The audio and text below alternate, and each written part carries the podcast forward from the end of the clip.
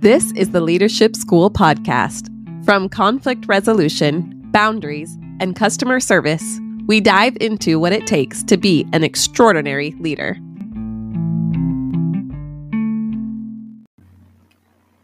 Anchor Podcast is the easiest way to make a podcast. Not only is it free, but it has everything you need, including creation tools that allow you to record and edit your podcast right from your phone or computer.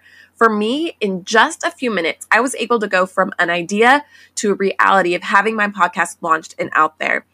Anchor not only distributes your podcast for you on all platforms, but it has everything you need in one place. You can download the free Anchor app or go to anchor.fm to get started.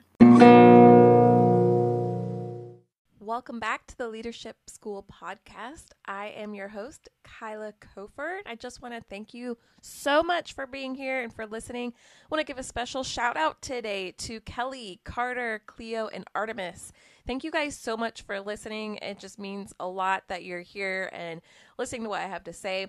Um, and you are inspiring me every day. I am now inspired, Kelly, to look for a cat. Actually, I've been looking for cats ever since our conversation, um, and am thinking about adding a furry friend to our family. We'll see. I'll have to keep you guys updated on how that goes. But um, I just wanted to check in here. It's been a couple of weeks since my last podcast.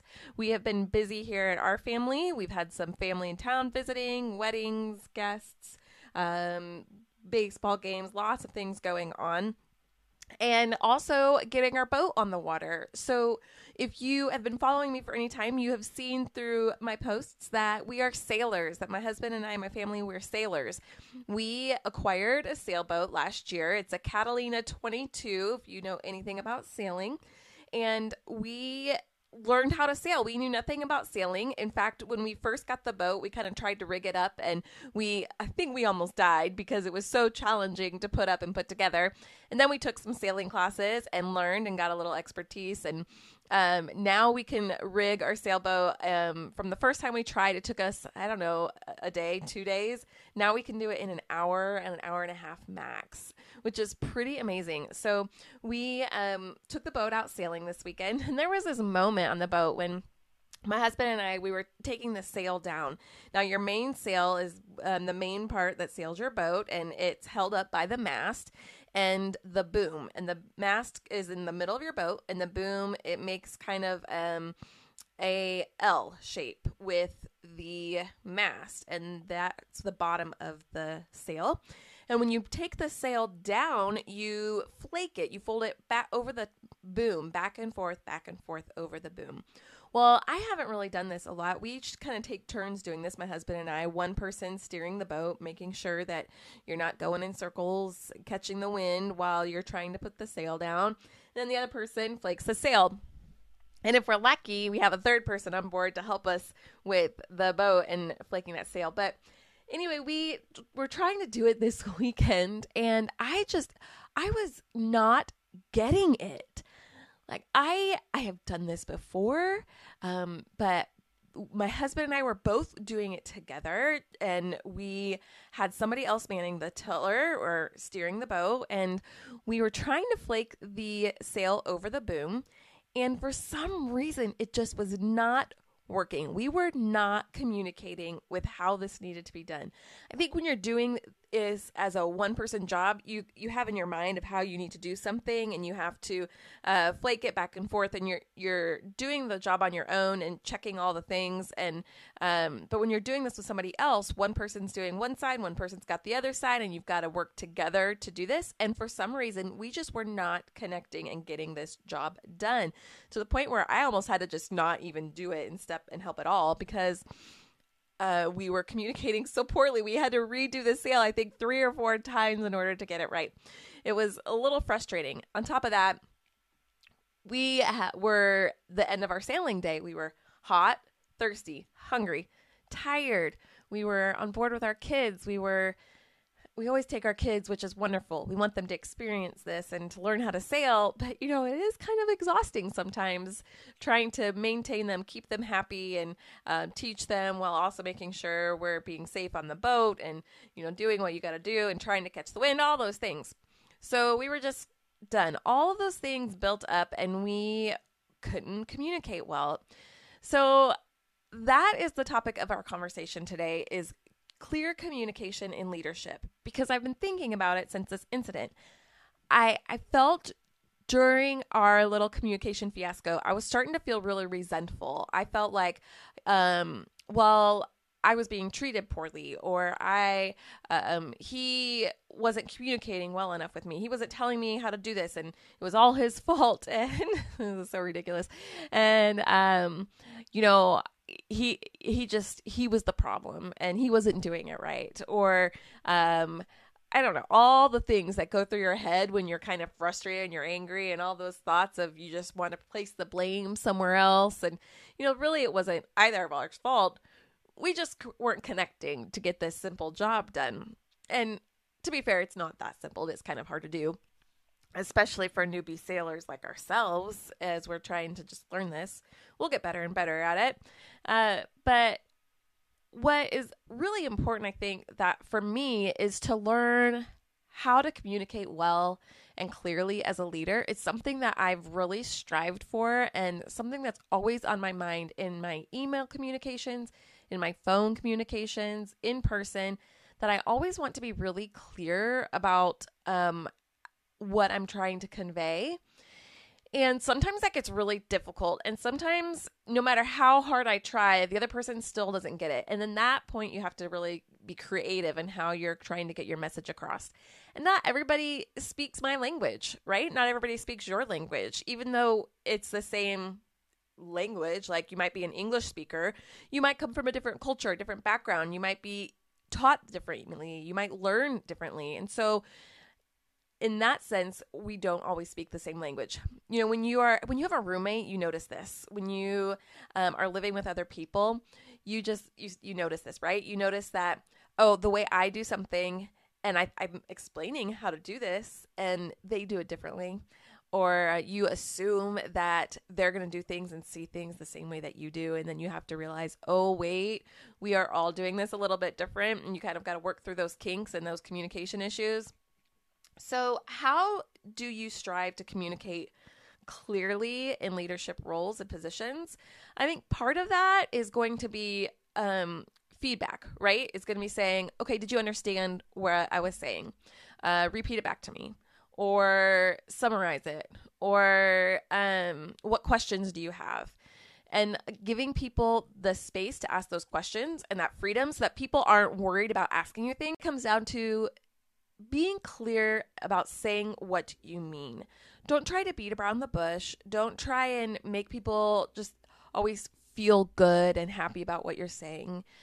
Just be clear. Just say what it is that you need to say. You know, being out, out uh, let me say that again. You know, sometimes doing things like lists, numerical lists, I find help really well. If I've got three different points in an email, three different questions, I'll put them in a list. Question number one is this, two is this, three is this, and I'll give the topics so that somebody can reply in my email to those questions. It's very clear. Okay, here are the questions that I have. I've put them in a list form for you. You just have to reply to them. And um, that way I make sure that my questions aren't getting missed in long paragraph form, right? So if you do a I'm really confused at how to flake the sail. I think that you do it like this. And I think, you know, you first you need to pull the mast, you you pull the halyard down and then you have to put the sail back on one side and then the other side and um do you do the front first or the back first? You know, maybe instead of trying to explain that in paragraph form, you could say, Can you do a step list for me and how to flake a sail? Like, what is the first thing that you do? Uh, or in communicating with Chaz, we could have said, Okay, who's gonna do their side first? Which side are we going on first? Are we going on the left side first, then the right side? Maybe we could have said, Okay, left, right, or port, starboard, or your side or my side, um, something like that. How far, how much room do you want to do? You know, do you want six inches? Do you want a foot on your side? Um, which side needs to be pulled tighter? You need to pull yours a little tighter. I need to pull mine a little tighter to go back and forth on the sail. You know, trying to talk out loud as we go and just have that verbal communication, um, but also respect, right? When I started feeling resentful and angry and trying to put all the blame on Chaz, it was really me saying that I didn't really respect him and his knowledge and what he was doing. Now, to be fair, I was tired, hungry, thirsty, hot, all of those things. And so I can acknowledge that I was having my own issues and that he was also tired and hot and hungry and frustrated and all of those things, thirsty. So when you put both of us in that situation, the communication is just a little bit more difficult, which means we have to make a little bit extra effort to be kind and gracious and generous toward each other in those situations. So, first, when you're trying to be clear with someone, communicate well, be in your right mind. You know, if you know that you're already feeling stressed and anxious, maybe you just need to take a break. If this is a situation where you can't step away, like we're in the middle of the lake. We got to take the sail down if we want to go the direction we're going to go. If we're going to turn the motor on, I'm I know I'm throwing out a lot of sailing references out here, and I'm sorry for those of you who aren't sailors, um, which was me a year ago. I'm just really just learning these things. But when you are sailing and there's no wind for us, we were on the lake and there was no wind and we had a timeline and we needed to get back to our dock, we just pulled our sails down and turned the motor on. And we didn't want to have motor and sails and all of that. So we're in the middle of the lake. It's time. You got to take the sail down. We don't really have time to step away. Not only do we not have time to step away, but we're on a boat. There's nowhere to go. I mean, I can move a little bit, maybe the front of the deck or um, you know, close the cabin up or cover my ears or just turn my back, something like that, and take some deep breaths. But there really isn't a lot of places to go and to take that break. And when you have other people on board, it's not like you can really take time to have an argument and try and work it out. So sometimes you just have to get through it and then later come back and say, What happened there? Okay, now we know when we're on the boat, we need to come up with a system to work together to do this better the next time. Um, it's always okay to come back to the situation after it occurred and clarify, to apologize, to give that respect. Like I said, I really wasn't giving Chaz that respect uh, of he knows what he's doing.